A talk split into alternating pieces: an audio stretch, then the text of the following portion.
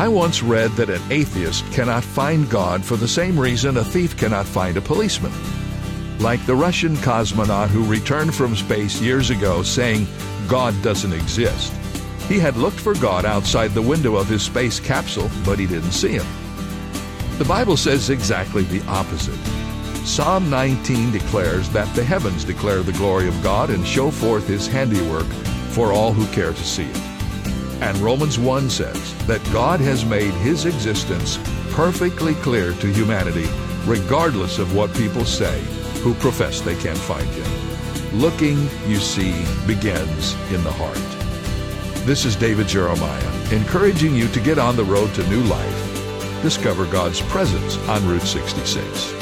Route 66, driving the word home. Log on to Route66Life.com. Start your journey home today.